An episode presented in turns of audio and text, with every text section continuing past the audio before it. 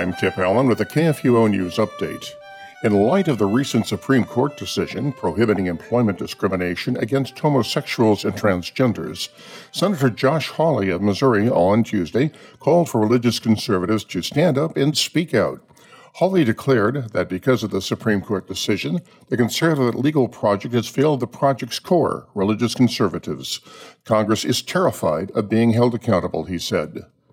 SpongeBob SquarePants and the network that runs the show, Nickelodeon, are promoting homosexuality for June, the designated Pride Month for LGBT Americans. Nickelodeon, which is owned by Viacom CBS, is a cable channel for children aimed at kids aged 2 through 17. And a new survey of nationally representative sample of American adults, respondents showed an intuitive understanding of and support for the First Amendment principles that protect religious organizations' ability to determine its own religious mission and beliefs, including by selecting those who pass its faith to the next generation. The survey especially focused on the ability to pass on the faith to the next generation free from government interference, a protection often referred to as the ministerial exception.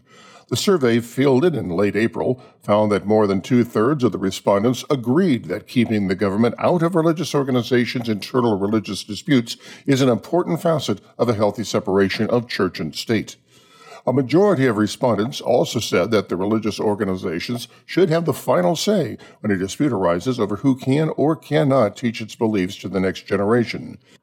Planned Parenthood, the billion dollar abortion chain, is criticizing a new Iowa law that ensures abortion facilities give women the opportunity to see their unborn babies on ultrasound and hear their heartbeat at least 24 hours prior to the abortion.